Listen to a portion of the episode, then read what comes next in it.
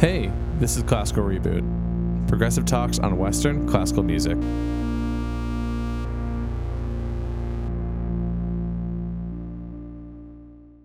Does this sound better? Yes. Cool. Okay. What is Am that? I peaking? That's original sound. I turned it on. oh yeah. No, you you sound you sound great. I can also control your level on Yeah, I just want to make sure My I'm not end. like like I just want to make sure I'm not like massively peaking so I just fuck up your your processing. No. You know? No. Yeah. No, you're good. That sounds great. Sounds sounds like a million bucks. Well, I only spent, you know, a few on this whole setup, so I'll take it. Uh yeah. Um have you do you know what the deal is with like um Christian scientists?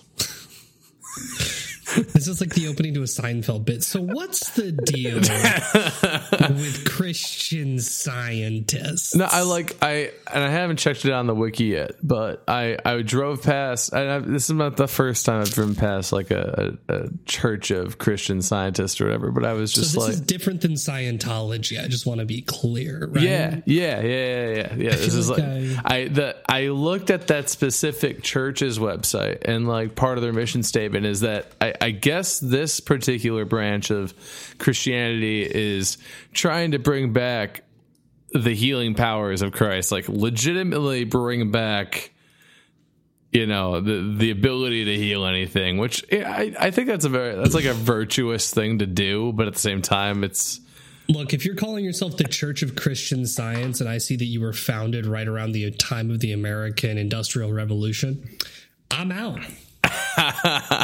Nothing good can come of this. Your church was founded in 1879 by a white woman? Nope, nope. Not going well. Not going to go well. This is racist. This has to be racist. uh, yeah. I mean, uh, yes. As as most things based Churches in are. yes, as most things based in Western European traditions tend to be uh, based in racism and colonialism and all that good stuff. Yeah. But you know, speaking of racism Oh, wow, and Western colonialism, welcome to Classical Reboot. Uh, we're your hosts. I'm Austin. And I'm Matt. Un, unintended, unexpected se- segue slash cold open right there. It's gonna be it's gonna be great. Yeah, we cold opened with what's the deal with Christian scientists. So I'm glad that we're we're now ready for the big time. We can write a sitcom. If there's anybody that goes to a Christian or a, I don't know what what would you call? A like a Church of Christian Science. but an individual that attends that like what a Christian scientist. There it is. Thank you. I'm I'm just being an idiot. Yeah. Uh, I I can't imagine there's many of you out there, and if you are, I doubt you're listening to this. But um, hey, drop a line. Let us know what's up. Uh, because Apparently, they've they've look okay. So I'm just reading the Wikipedia about these people. I'm sorry to cut you off, but they do believe that reality is purely spiritual, and the world, the material world, is an illusion. So that's kind of fun. that's that's I, I can I, I can- forget what that's yeah. called, but there are I mean, there are the- other religions that prescribe to this belief. I would say that's just like very metaphysical, very like leaning into your like metaphysical very, uh, being and like that whole spiel. Yeah, but then uh, the problem is is that this me they they take this to the extreme that says disease is a mental error uh, rather than a physical disorder to be treated. Oh, no. So any disease can be prayed away. Oh no, no. apparently. Wait, that's so misleading in the name too. It's like we're scientists, but we don't believe in modern I mean, medicine. at the time of founding, this probably constituted the science. I mean, Not back really. I mean, we had much better science. We knew like how shit worked. yeah, but uh, Um, also doctors were still prescribing like cocaine and uh, you know Hey, other. that was a good idea. I don't care what anybody says. Bring it back. I'm not. I yeah. I'm. I'm not here to I'm knock it, but. Look, they were also prescribing pot back then, and look where we are now, full Dude, circle, baby. Did you see that Canada's uh, doing a trial of decriminalizing like cocaine and other like what would otherwise be Schedule One drugs uh, classified by the United States? Uh, decriminalizing them has worked in other places from Truly. what I've seen. So Yeah. yeah, um, Yeah, I just basically thought, the yeah. idea is like that allowing like a safe way to consume these drugs allows people the opportunity to one not die from them and then two actually be able to seek help at some point right. It's because more they're alive and Right. don't feel so stigmatized and worry about arrest that they can actually go and seek help for their their addiction. Yeah, it's Um, it totally leans more into like rehabilitation than like you know, some, yeah, like you said, stigmatizing, Punitive. criminalizing. Exactly. Yeah. Um, so it will never happen in our country. Never ever. Um, Uh, every year, I'm like, man, you can't just yeah. every year it's just, it, should I move to Canada? Is is is the question? I need to brush up my Norwegian and try and get a job in an orchestra there. Oh, there it is. That's the play. I don't want a job in an orchestra, but I'll take one to get out of this shithole. There it is.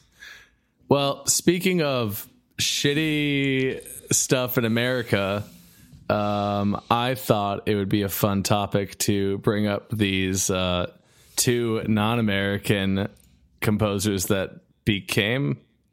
I never actually. I actually don't know if they become naturalized citizens, but um, today we're going to. Stravinsky might have. Yeah, yeah. Today we're going to talk about Stravinsky and Schoenberg um, as Oh, great pronunciation. um, and uh, yeah, if I'm actually curious about that now. Uh, this is why we need a um, a Jamie. Um, we don't need it. Well, we need. We we'll have Adrian. Oh, true, have- true. We have we have something better than a Jamie. Yes, this is true. We'll get it. We'll get an Adrian on the show and uh, fact check us a little bit. Not too much though, because that that that won't go well. That Um, ruins everything. uh, no, he did get American citizenship, 1945. there it is. Uh, Igor yeah, I- Stravinsky, that is. Y- yeah, yeah. And then I'd be surprised if Schoenberg did because he was so pr- did I. pretty. Wait, did he? Maybe he lived here long enough.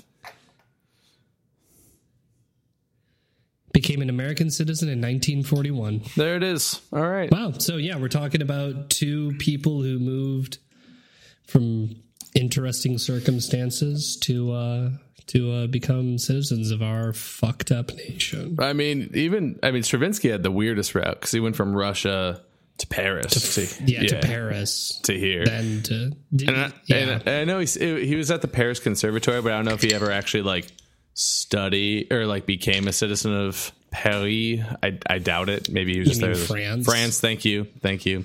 the the country that Paris is famously in and the capital of. No man, no man. It's its own sovereign nation that you can become a I mean, Parisians might lead you to think that. truly. Um, all right. So, but anyway, I think it's funny to pit these two as uh, star-crossed lovers, even though it's definitely not the case.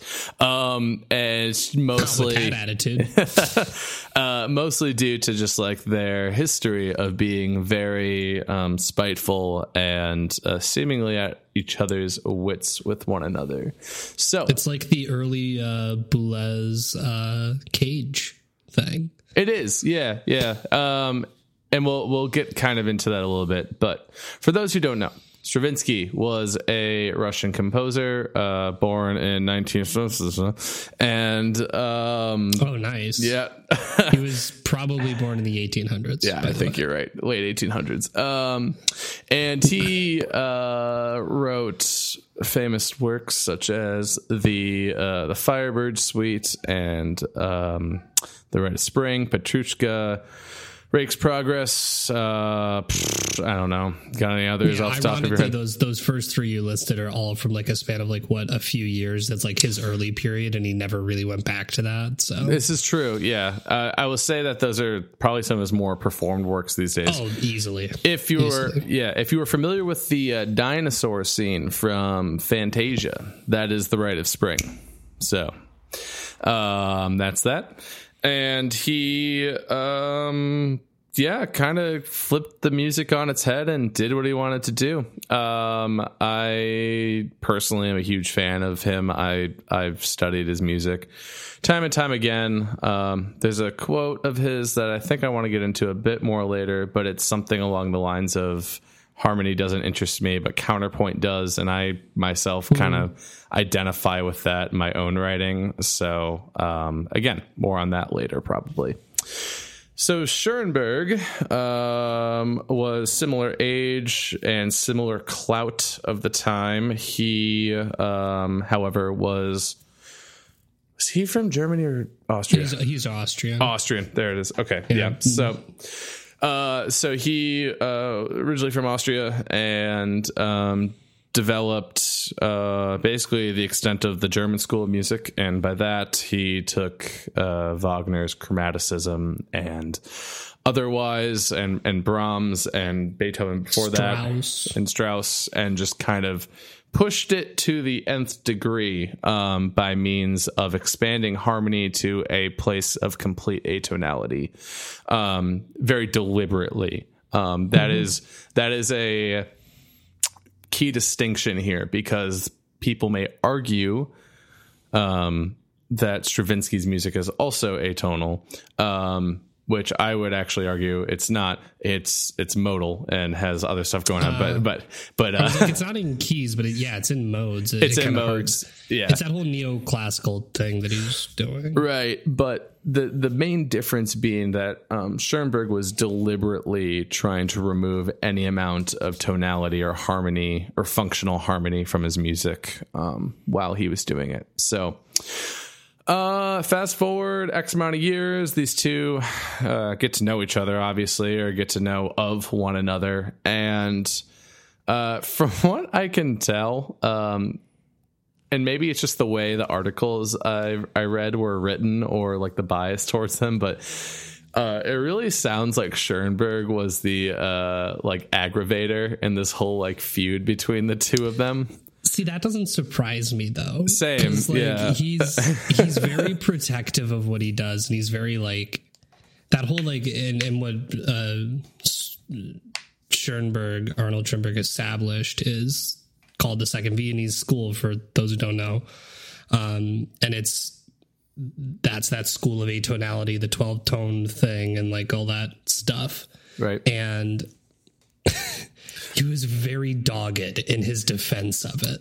Oh, yeah. And, and I, I also feel like sometimes that led to him kind of lashing out at people.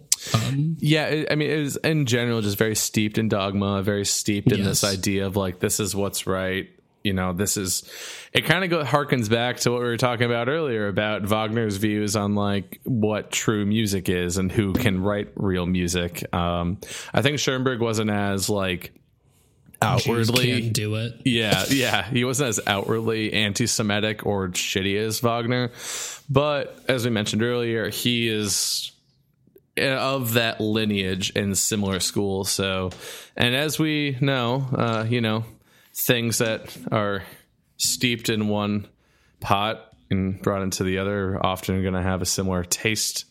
So, uh, yeah. So we're yeah. But I mean, there's nothing to suggest he's anti-Semitic. No, not that I know of. Um, I mean, I'm sure that yeah. some grad student out there has um, proposed a thesis on the subject, but uh, not the topic today. Um, maybe another time, another place. I'm not terribly interested in going down that route, though. Um, so, why are we talking about these two? These two, uh, historically and um, notoriously um, bickered. I mean, and was Jewish, wasn't he?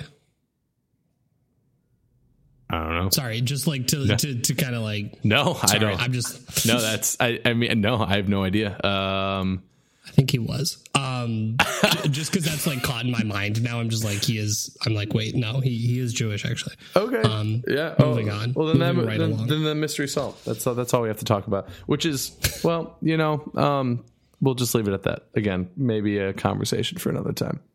Um, but these two um, were kind of the the leading um, like the leaders of the modernist movement of that time. so and and there's there's other names that um, one could bring into the conversation as well but um, these two just had and and honestly like i said i like to pit them as star-crossed lovers and it's mostly because it's just the way they talk about each other's music sometimes i'm like it's not quite insulting as it is like uh, a backhanded compliment you know and so I'm I'm I'm kind of I'm in this like I think I'm in this I'm in the um camp that I believe both of them respected each other to an extent, but um the the big thing is that uh, Schoenberg thought he was writing music for the future and what people in the future would be uh, um, enjoying and creating and all that stuff. And whereas Stravinsky was, um, he both thought this, and Schoenberg also like commented on it, where uh, Stravinsky, uh, time and time again, um, said he's writing music for now. He is writing music for the moment. He is writing it for what it is, and so that's why you actually see um, uh, Stravinsky writing a lot more um, I guess you could call them dramatic pieces, but like he wrote opera, but he also wrote a lot of ballet. Um, three yeah. of the pieces I mentioned earlier are ballets. Um, and so that's just that. Um, that could also do with the fact that he was in France when he wrote them, and ballet was a pretty big deal in France at the time. So, and uh, he's Russian, and he's it's Russian big deal in Russia. Rite. And wasn't you know, it? There's a huge Russian tradition of ballet. I'm trying to remember the choreographer. I think it was Nijinsky was the like choreographer that he worked with um, largely. Yeah, there was there was one like famous choreographer that he worked with in Paris. Um, yeah, yeah. And that uh, was who did the choreography for Right and for I think Firebird. Right. Um and then Stravinsky was also like kind of codified into this uh, these other movements like of exoticism and things like that because people they're like oh uh, you know um, an altered scale or uh, um, oh shit why why, why like using he used modes a lot or like using like things that kind of harked back to right or like quote unquote more primitive thing right which, uh, right it's a very Western European way of putting it. Uh, no, totally, and that's the whole thing. It's like the exoticism music is, or sorry, yeah. not music. Exoticism movement is very steeped in what we mentioned earlier of you know Western civilization deeming what is exotic and what is uh, non-exotic, uh, quote unquote. So, um, but I, you know, nothing in my research or readings of him, you know, suggests that he's trying to hearken to these like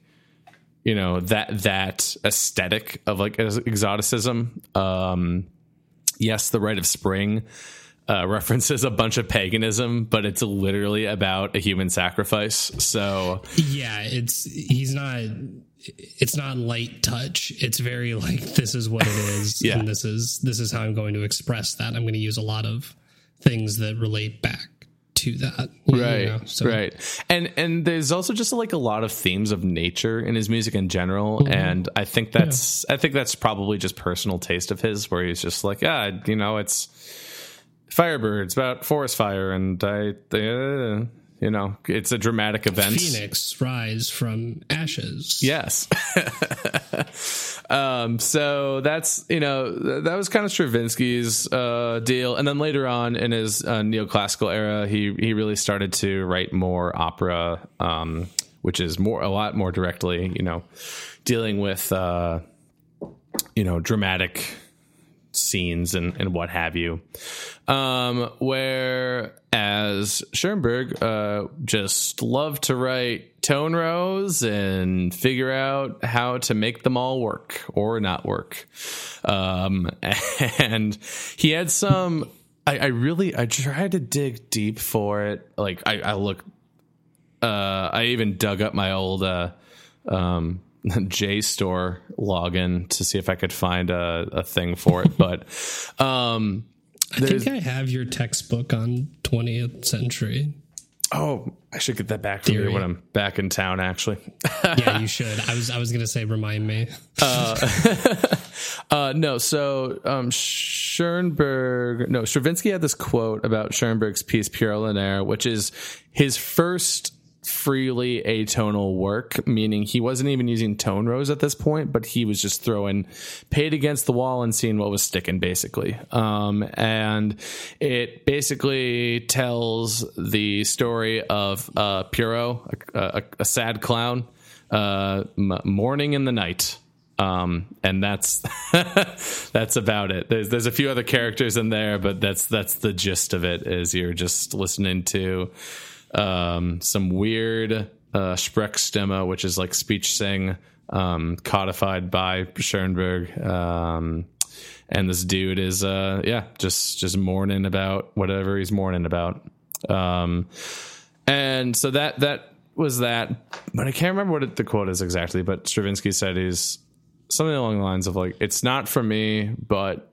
Pierrot Lunaire is is the mark of modern music currently. Yeah. like But I think that's that's something about Schoenberg that I think I definitely agree with. Is like it's, it's, it ain't for everybody. yeah It's it's not. yeah But at that point in time, it was very much so like it was in that modernist art aesthetic. So I think You that's know, the- along with like the way Yeah. like visual art was shifting so much to be Right. much less about like the, the national the nationalism, the romanticism. Mm-hmm. It's shifting into this more expressionism. abstract yeah abstract expressionist like even away from expressionist to cubism y- you know it's Right. moving in these weird directions that people are finding very uncomfortable um, and are more or less i, I think a, a lot of it comes down to the post world war one thing of like Right. wow that was awful Yeah. and how do we grapple with how bad that was Yeah. and, and that's kind of actually i think a little bit where like that like 12 tone thing comes from is Yeah, it it it was. I, I feel like that there were two reactions to the First World War. There there was like Dadaism, which was like nothing makes sense, so we don't have to make sense, and every they're just doing like a bunch of nonsense uh, art and stuff like that. Um, and then there was a bunch of art that was like we must find order and organization and meaning because otherwise, yeah oh lordy. Uh, otherwise we have nothing right, right. yeah And I think it's funny, like not to not to stereotype, but like I feel like that's the very German response to be like, no, there must be order, there must be like reason for this. uh, just like yeah like attempting to create order out of it and like yeah right, just like culturally speaking, that's uh that seems like a very German or like Austrian uh way to to go about that. Um. So, uh, so these two are like in the early like ish early mid uh, 20th century are having like success. Um, I think Schoenberg becomes a little jealous of Stravinsky because he Stravinsky moved to Hollywood um, before Schoenberg did, and Stravinsky was just um, being offered like movie deals like left and right to write for stuff. He only accepted one after uh, being like basically coerced and like very very doted on about it um but i can't remember the movie or the uh the uh, individual or the director but um Stravinsky was like, "Okay, it'll take me a year to write the music," and then the director, the director was like, uh, "Okay, never mind." Uh, so I don't think he actually wrote for many film.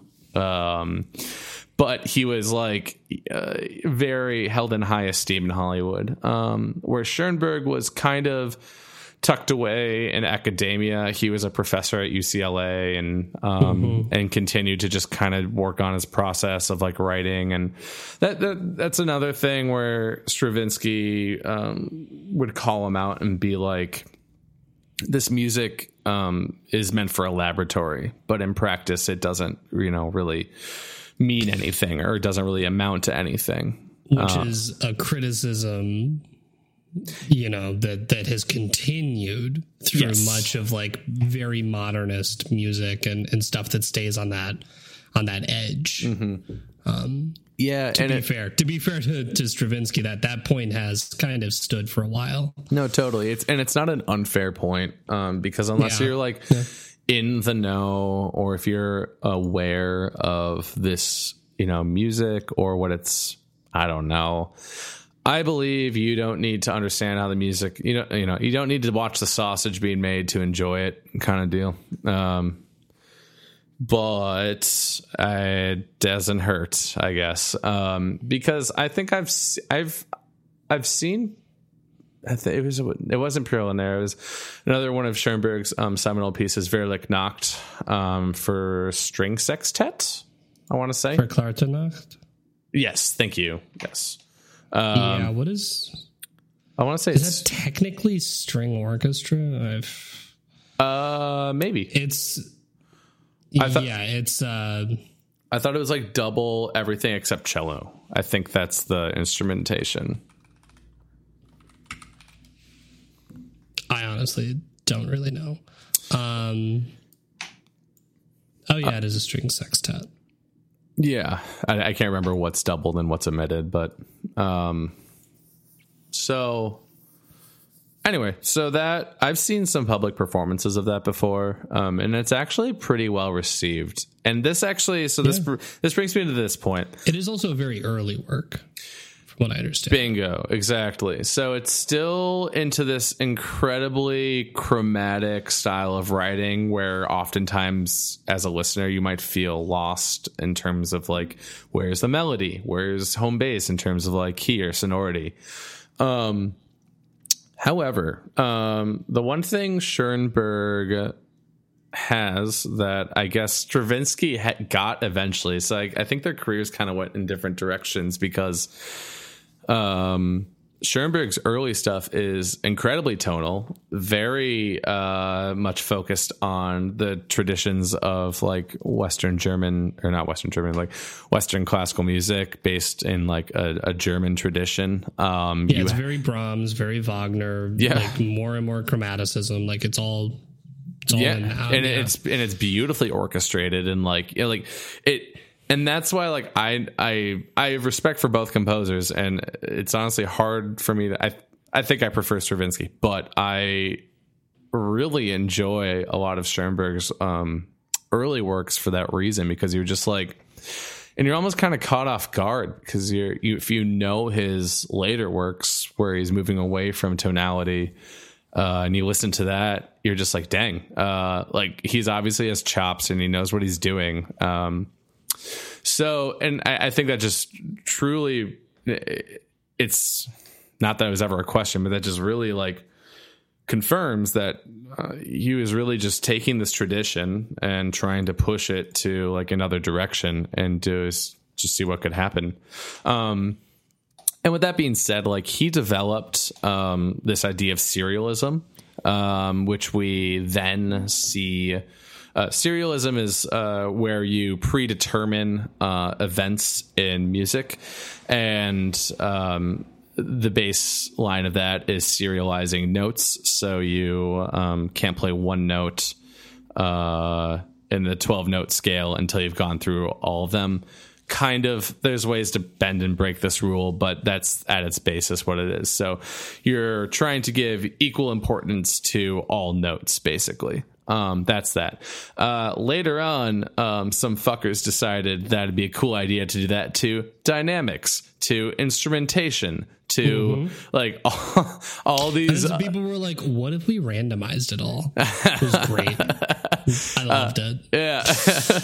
um, this is when we start to see like Stockhausen and um, Boulez and um, Cage. and Cage and a few others and uh, Babbitt Feldman. I don't know. There's there's a lot of other stuff going on there. Um, or a lot of other mm-hmm. people who become interested in it. Again, all of these people more or less existing in an academic realm. So this is where I mean, if you if you really want to point a finger at the dude who started like the the complexity of modern music in like music academia, it wouldn't be too far fetched to throw it at Schoenberg. I'm not here to like I don't know. You shouldn't do that, but like if someone told you to point at somebody and there were no consequences, he's the guy to point at. yeah. So it's it's it's interesting. You know, just an interesting observation. So he uh because of this exploration into extended tonality, into, you know, extended harmony, um we got further we strayed further away from the sun um Truly, we or some might say we flew too close to the sun and melted our our, our wings. or that, but, yeah uh, there it is yeah yeah um the chromaticism just went too far. So, uh, uh, Stravinsky, uh, in his later career, actually um, started to dabble in a little bit of serialism and stuff. I think it's like, I think it's a piece of his called Piano Rag, where like it, there's like an ostinato, like um, Surprise, surprise. yeah, like an uh, yeah, exactly. Uh ostinato, like twelve tone row in the bass or something, and then he's like just doing some like noodling on top of that, basically. But it's eh, so it's not like I don't. It's interesting because I think, and who's to say? You know, Stravinsky was kind of a ki- kind of a fucker, uh, like just kind of a, a jokester of a dude, um, and you might have just been like messing around and came up with something that he liked. So that's that. But you, I feel like he's also not like too attached to his idea, like his his composition idea, compositional ideas at that point in time to be like above just like "F- fuck it, I'll try it out. Like let's, let's Right. the, the people, the kids are doing this. What's it all about? well, and it's, yeah. And, it- and it also kind of goes back to that thing I mentioned earlier of like, you know, him being interested in counterpoint, not harmony. So I could totally see it like Yeah. him exploring like counterpoint with that kind of stuff where you have like independent lines going. Uh, and Yeah, it's so it's not that again, it's not that they were unrelated, but um, they both had two pretty, you know, different ideas on how it is. Um, furthermore, uh, they lived about a mile away in Hollywood, um, and they would consistently play pranks on each other, um, which I just further Adorable. exactly. Just I just absolutely adorable. it just like further confirms my you know theory that they were just like either you know just broed down in the in the most wholesome way when nobody was looking or star-crossed lovers that you know could never uh reach their potential which is why I'm, I'm i'm putting the i'm putting the plug out there um if anybody and this is where the the twitter account comes in if anybody wants to sketch a drawing of Schoenberg and Stravinsky making out with each other. I will get it tattooed on me. Um, so please, uh, um, Shit, I'm gonna have to actually promote this one on Twitter. Um, I, I will 100% get this tattoo. Um, so please give me your, give me your best drawings, give me your best sketches. Um, I think it'd be super cute. Get it right on my ankle. It'll be, it'll be a cutie Aw. one. It'll be a cute one. Um, Yeah, because like I, I don't again I don't think they hated each other, and uh, a lot and a lot of this comes from like this the stigma of them being like pitted against each other. I think also comes from uh, press. Um, I was gonna say it's much more a media thing, and like uh, it's just like uh, these are these are the two like dominant like they they came to res- represent like the two dominant like compositional ideologies of Yeah. like let's say like pre World War II. Yep. Like after World War II, I think neither one of them is really in the limelight. So actually, so um, we we oh yeah. What you, what you gotta say, bud? uh, it's interesting because you know United States and Russia aren't really friends after World War II, um, and Yeah. everyone's like, "Hey, isn't this Stravinsky dude from Russia?" And so there's actually quite a bit of propaganda against him as like a composer. It never amounts to anything. Um, I think he, as a person, just probably shrugs it off as like, "Well, I've literally been here forever, so what do you want from me?" Like, also he hadn't lived in Russia for like decades at Right. that point. Like prior to moving to the US, he had lived in France for a while. Russians weren't too enamored with the whole like vibe of his music. That wasn't like the Russian school thing.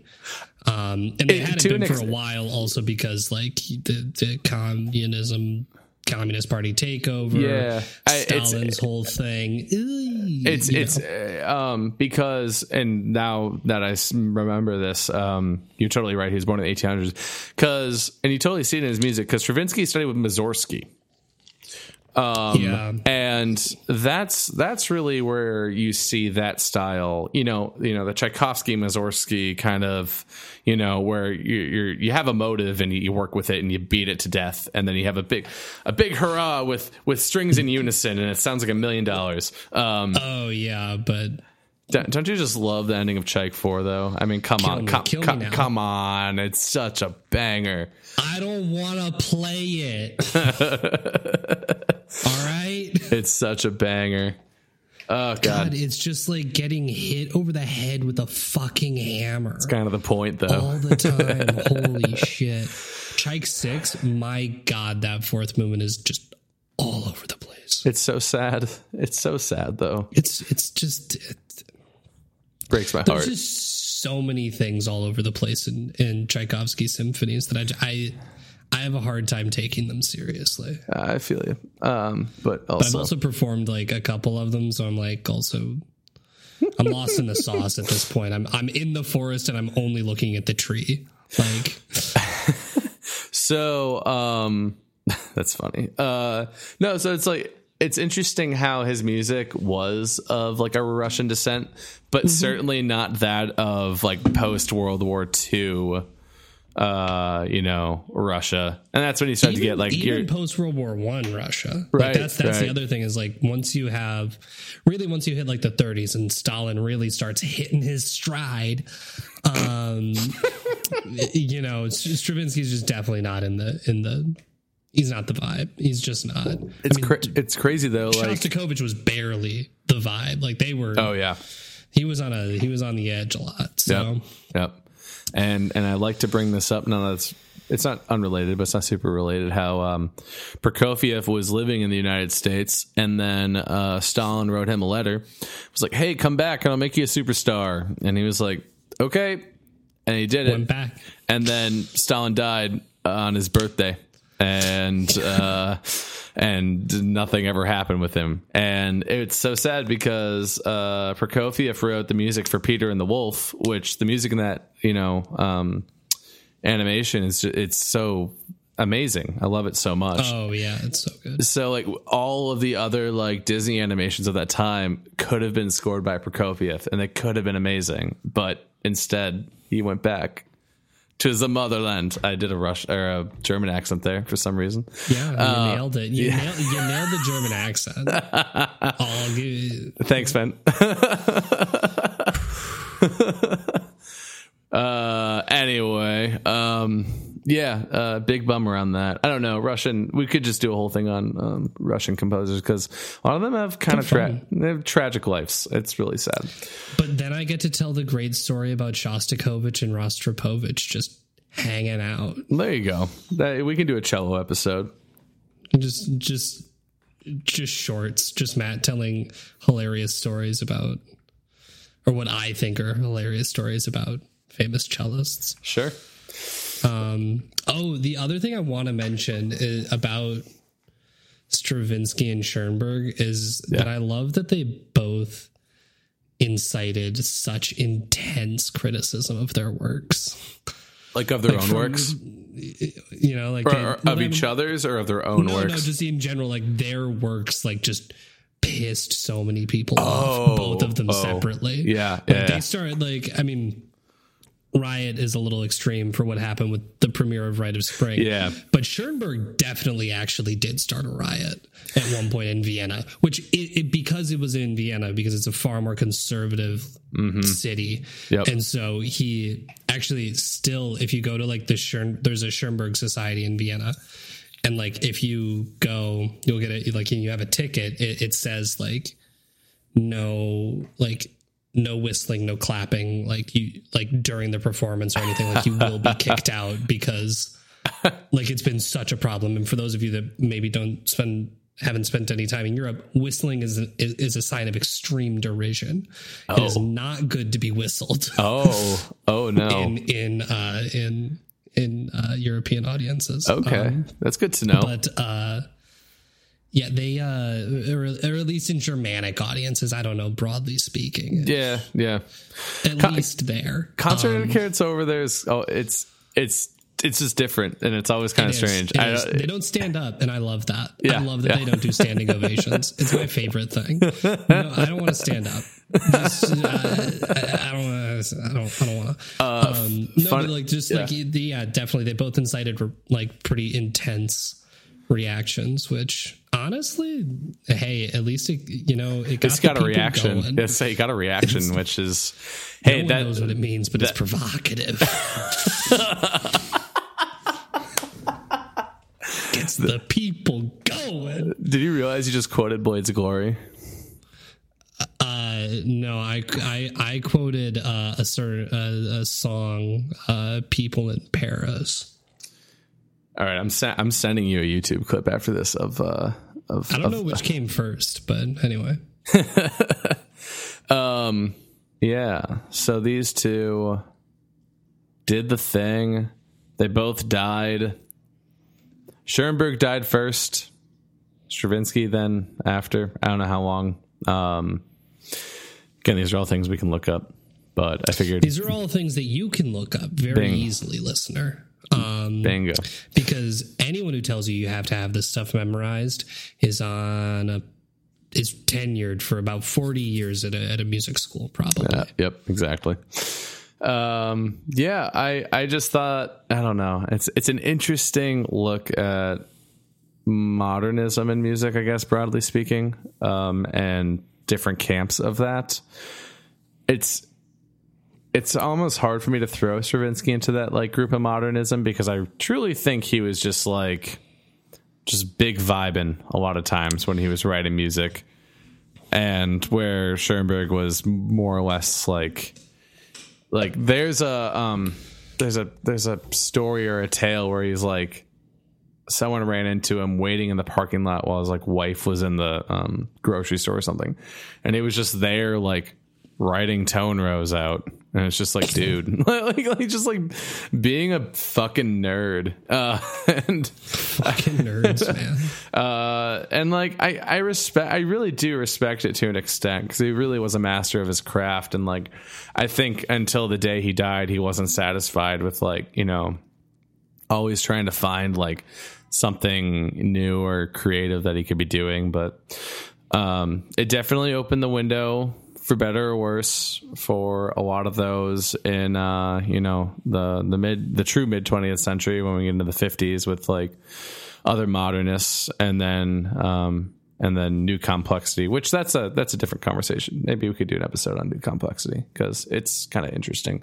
Um it's different. we can also thank modernism for minimalism because it was a direct reaction to it. So you know we got there eventually but i'm you know. into it. Thank you for giving me minimalism. Yeah. that's all i that's what i wanted. Yeah.